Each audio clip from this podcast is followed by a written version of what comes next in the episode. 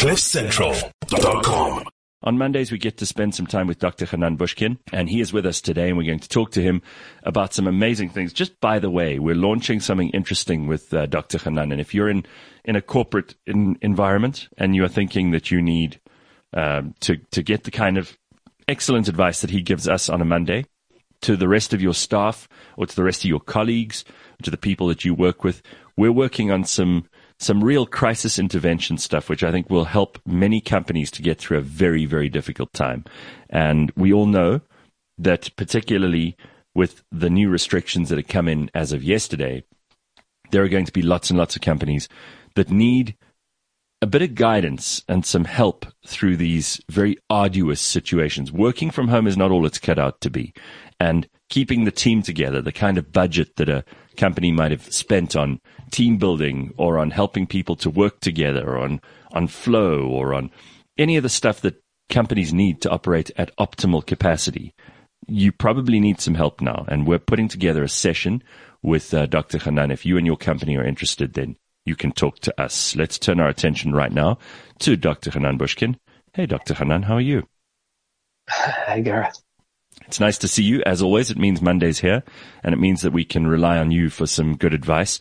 So there are a couple of things on the agenda for this morning, and I know last week we ended the session by saying that uh, we would talk about addictive personalities and whether or not that's an actual thing. And so for it's going to be okay today, I thought we would start off with that. There are a lot of people who use addiction as an excuse, and there are people who genuinely have major problems. That's without doubt, right? I mean, it's an established fact that certain people are addicted to substances, behaviors. Um, there are all kinds of addictions, and maybe that's a good place to start. So, tell us what what you guys in in your profession understand addiction to be. So the whole story about uh, addictive personality is actually a myth. There's no personality that's uh, typically tied to addiction. Um, addiction is a complicated thing. It's part nature, part nurture. But it's an inability to control your impulses and uh, gravitate towards things that are not healthy for you in the long run. We don't look down at people that are addicted to, to the gym. We don't look down at people that are addicted to their work. We don't look down at people that make tons of money. I can uh, assure you that uh, Jeff Bezos is an addict and Elon Musk is an addict. That's interesting. and we look up to these personalities. Mm-hmm. So we don't look down at people that are addicted that are achieving something that society says is really valuable. Uh-huh. But when that same personality is addicted to things that actually break them down, drugs, alcohol, sex, prescription, uh, prescription medication, that's when we look down at them. So it's an inability to be able to control your impulses. And we all have that ability to not control our impulses. There's an addict in all of us. And again, addict is such a negative word. It's such a, it's got such negative connotation. But to be addicted to things that are very good for you, um, within, within balance is actually very healthy. I mean, uh, this is where I'm going to bring Mbulelo in because um, he's a perfect example of someone who's addicted to exercise. Um, but do you think you're addicted? Oh, sorry, hang on. Gareth, I sorry, can't sorry, hear sorry. Uh, Mbulelo is a perfect example. Sorry about that. There was something wrong with this system here. Um, is addicted to exercise. Um, Mbulelo, do you think it's an addiction?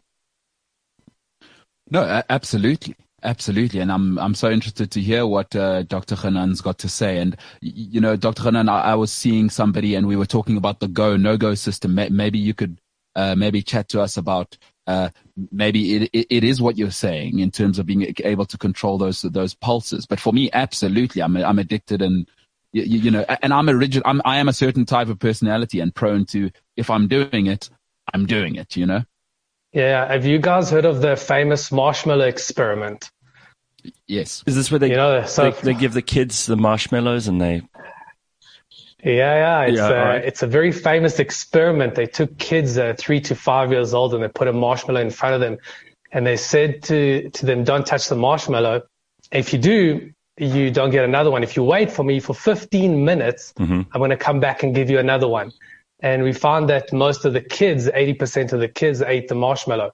The 20% that didn't, they followed them throughout their lives and they found that they were much more successful, better hmm. health, better relationships, financially much more secure because the ability to delay gratification is a very adult thing to do. Right. But listen to this. So we actually watched this on camera and the kids that were able to delay gratification, those 20% super duper amazing superhuman kids, they were, what they did is instead of sitting in front of the marshmallow, they distracted themselves. They stood up, they played with some toys, they uh, started inventing games on their own. So what we did actually in the clinic, which was very fascinating, we took back the 20%, those super duper kids and re- replicated the experiment. But this time we changed it up a, a little bit. Now remember, we only took the 20%, these mm-hmm. amazing kids. but this time we put the marshmallow in front of them and we said, you can't get up from your seat. You have to stay seated in front of the marshmallow. And how many of those kids do you think could delay gratification now? Oof, small, small. Zilch. Percent. None. Zilch. Really? None. Wow. Yeah. The ability to delay gratification is not about staring at your weakness. It's about distracting yourself with things that you can control. That's why rehabs have such a low success rate because what you do with rehab, you take somebody away from the marshmallow yeah. and they do really well, but then you bring them back to the marshmallow. Hmm. And people on day one, I'm stronger than that. On day two, I'm stronger than that. But day three, you start finding a bit of weakness. And before you know it, you grab onto it. So the strength is not about looking at what you're weak at and feeling strong because nobody's stronger than their addiction. Nobody's stronger than their temptation. Wow. And people go, well, I can stare at, I can stare at a marshmallow for days. Yes, because a marshmallow is not your weakness, but maybe alcohol is, uh, alcohol is, mm. is, or maybe having an affair is, mm. or maybe prescription medication is. Sure. But nobody can stare at what they're weak at and feel strong forever and not, and not uh, succumb to the temptation. It doesn't work that way. That's so. But Hanan, are you saying that we should have our rehab clinics in bars? and, and, perhaps our, our, our sex addict um, therapy in strip clubs. No, no, not at all. For the record, not at all. So what, what, what I am saying is that the change, as we said last week, doesn't start from within. It starts by changing your environment. Right. So I'm saying you're gonna you're gonna get better when you change your alcoholic friends, and when you change your sex addict friends, and when you change your friends that are addicted to things that you're addicted to. It's impossible. You see, if you surround yourself with clowns, you are going to become a clown. Yeah. That's the way it works. That's Nobody's right. bigger than their environment. So change your environment and change the inside as a return. But it's interesting also this the power of distraction because um, we tend to think of, of distractions as a bad thing, right? I mean, we're told, you know, if you're a child and you're easily distracted, you're disciplined and, and people say to you, you need to pay attention. You need to be focused. And even in, in work, people need to be focused. But here you're saying that actually, if it comes to addiction, it's quite a useful thing to be easily distracted because it allows you to, to avoid that addiction.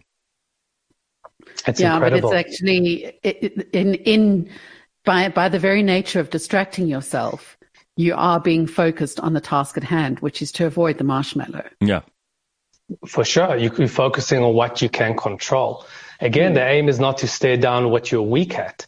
Uh, you know, if I dangle your weakness in front of you, again, people must understand that motivation and temptation will do this the whole day. Yeah. So at some point you're very strong in the day and at some point you're very weak. Mm-hmm. And you don't know when you're going to be strong and you have no idea when you're going to be weak. You have no idea when you'll be disciplined and when you're not going to. You have no idea when you'll feel like doing something and when you won't. Feelings are random. Feelings are random and they controlled by external things that you cannot control. Feelings are controlled by how well you slept last night, the coffee that you had this morning. Yeah. So you can't predict when you'll be strong. So rather lean on your environment that ensures that you stay so in your lane. You said something right at the start of this, which is really instructive too. I mean, society looks at certain things and says that's a good addiction. The other things it's a bad addiction. We joke about people who have coffee addictions or fitness addictions like Mbulelo, but they're acceptable socially, right? Um, how do you know when an addiction has become a problem? So I always advise my patients to never lean and rely on themselves because we can easily bullshit ourselves into believing that what we're doing is right. So I have many people that uh, come to me and say, but what's wrong with me having two bottles of wine by myself at home every night? What's wrong with that? And they can justify. I can still work. I can still be a good parent. I can still be a good uh, mm. husband or wife. So people can justify their own bullshit all the time. So I always advise my patients to rely on people that they want to emulate and be like that will give them that kind of feedback. So do mm-hmm. you want to be like your friend that's an alcoholic? Well, of course not. So you're not going to lean on your friend that's the alcoholic to tell you whether what you're doing is right or wrong because he wants to justify that too. He wants to have a partner in this in this game called addiction. So lean on people that you want to emulate and you want to be like and get their feedback. That will be a great starting point to let you know whether you're on the right track or not. And right. that can sometimes be difficult because it would be like me perhaps leaning on Mbulelo to say, you know, it's really difficult being fat and to start exercising. When what, what experience does he have? Yes, he's someone I aspire to be like, but your, your mind can be so strong with addiction that you can say, oh, but he actually doesn't know what he's talking about. He's never been fat. Yeah, these right, are the, right, these, right. That's why you should surround yourself with people that that stop you from or that don't allow you to fail. You know, one of the things that I always tell people, which is really quite important if you really get deep into it, is that unsuccessful people really depend on themselves and trust themselves to make decisions as they go along. So I'll repeat that unsuccessful people really depend on themselves to make decisions as they go along. Successful people don't trust themselves and therefore depend on a blueprint to make decisions for them. It's the game plan, it's the blueprint that really instructs and a prerequisite for discipline. So surround yourself with people that don't allow you to fail as opposed to trusting your own ability and your own discipline to ensure that you move forward consistently. This doesn't work that way. Um, just a, Dr. Hanan, uh, so, yeah, sorry, again, yeah. you spoke just now about something that really, really has touched me because discipline is such a big part of my life and I, I, I try and consume as much as I can. But I've re- been reading some really interesting things about when you spoke about discipline, how it goes up and down. I think a lot of us think life just happens. You know, we don't keep an eye on when we eat something, when I have a coffee, how does it make me feel? Am I productive then? Am I go, no go? But I'm interested in, do you think people can reprogram, um, I, I believe the, the, the, cycle is called the circadian rhythm, you know, which, do you think we can reprogram that and be more deliberate about knowing when we're productive about, because then we know, th- then we know when we're productive and uh, we can always keep an eye on that and be more motivated and not go, oh, I'm not productive at four o'clock, but actually you're probably more productive in the morning. I mean, that circadian rhythm is such an important thing for me. And I'd love to hear your thoughts on reprogramming, reprogramming that to be more successful when, when you're trying to be disciplined? So, two things. Number one, that internal feeling of discipline will go up and down throughout the day. Um, there, as I said, there are times when you're feeling really motivated to go for a run, and there are times when you really don't feel like going for the run. Mm-hmm. So, you can't lean on your own feelings to drive your discipline. What you have to lean on is a blueprint, a plan of action. So, think about it this way Imagine two people need to go to the gym. Person A has got a blueprint. I've got a personal trainer. I paid them six weeks in advance. I'm going between four and four thirty. Monday, I've got a or Tuesday, a friend's coming over. We're going for a run. They've got a blueprint. Person B, they're going to wing it. If they both wake up on Monday morning and don't feel like going to the gym, the only one that's going to the gym is the one with a blueprint. The blueprint is what drives the discipline. So, you know, we look at people that are super disciplined. You go, I want to be just like them. Yeah. But what you're not noticing and what you don't have uh, a preview into is the really well defined game plan and a blueprint that drives that discipline. Mm-hmm. Now, to your question about that rhythm, yes, we can get into rhythm, but life is so unpredictable. Now we've been pushed into level four. I assure you that your rhythm is going to change. It will have to. What if we go into level five and suddenly you can't go outside? So the rhythm is going to change. Sure, we get into a system or a rhythm that's very consistent in a consistent world. And I like to fit my system into that rhythm. But I also like to create a blueprint that irrespective of whether I feel like it or not, I do it anyway. Now, the, the reason that this whole subject came up was because I mentioned to you last week that there are some people who say, well, I'm addicted to X, Y, or Z. They're, they're, they accept that they're addicted to something, but they blame their personality instead of their choices. They blame everything around them. They blame circumstance. They blame the way they were raised. They blame politics, they blame society, they blame the government, genetics, they, anything that they can, right? Um, at some point, though, no matter how addicted you are to something, it is about your choices, and this is where your blueprint and everything else comes in. Is there any way that people can help themselves to get over that hump and to stop looking for excuses? Because I think a lot of people are stuck in the cycle of getting excuses, and usually addiction. And you even see this with people who've gone to rehab or they've tried to do something about their addiction, they still use it as an excuse as to why they're not doing the things that they should be doing. You know what, Gareth? The thing is that um, I see these excuses all the time, and people might have a really valid excuse. You know, uh, I grew up uh, impoverished household. Yeah. I grew up when my dad beat my mom, or I grew up and my dad beat me. I grew up in an abusive environment. My mom was an alcoholic, or whatever it is. So people really have reasons mm-hmm. of why they are the way they are, but it's not an excuse. It's not an excuse. You assuming you have another 50, 60, 70, 80 years on earth, make a count. The excuses are not going to help you move forward.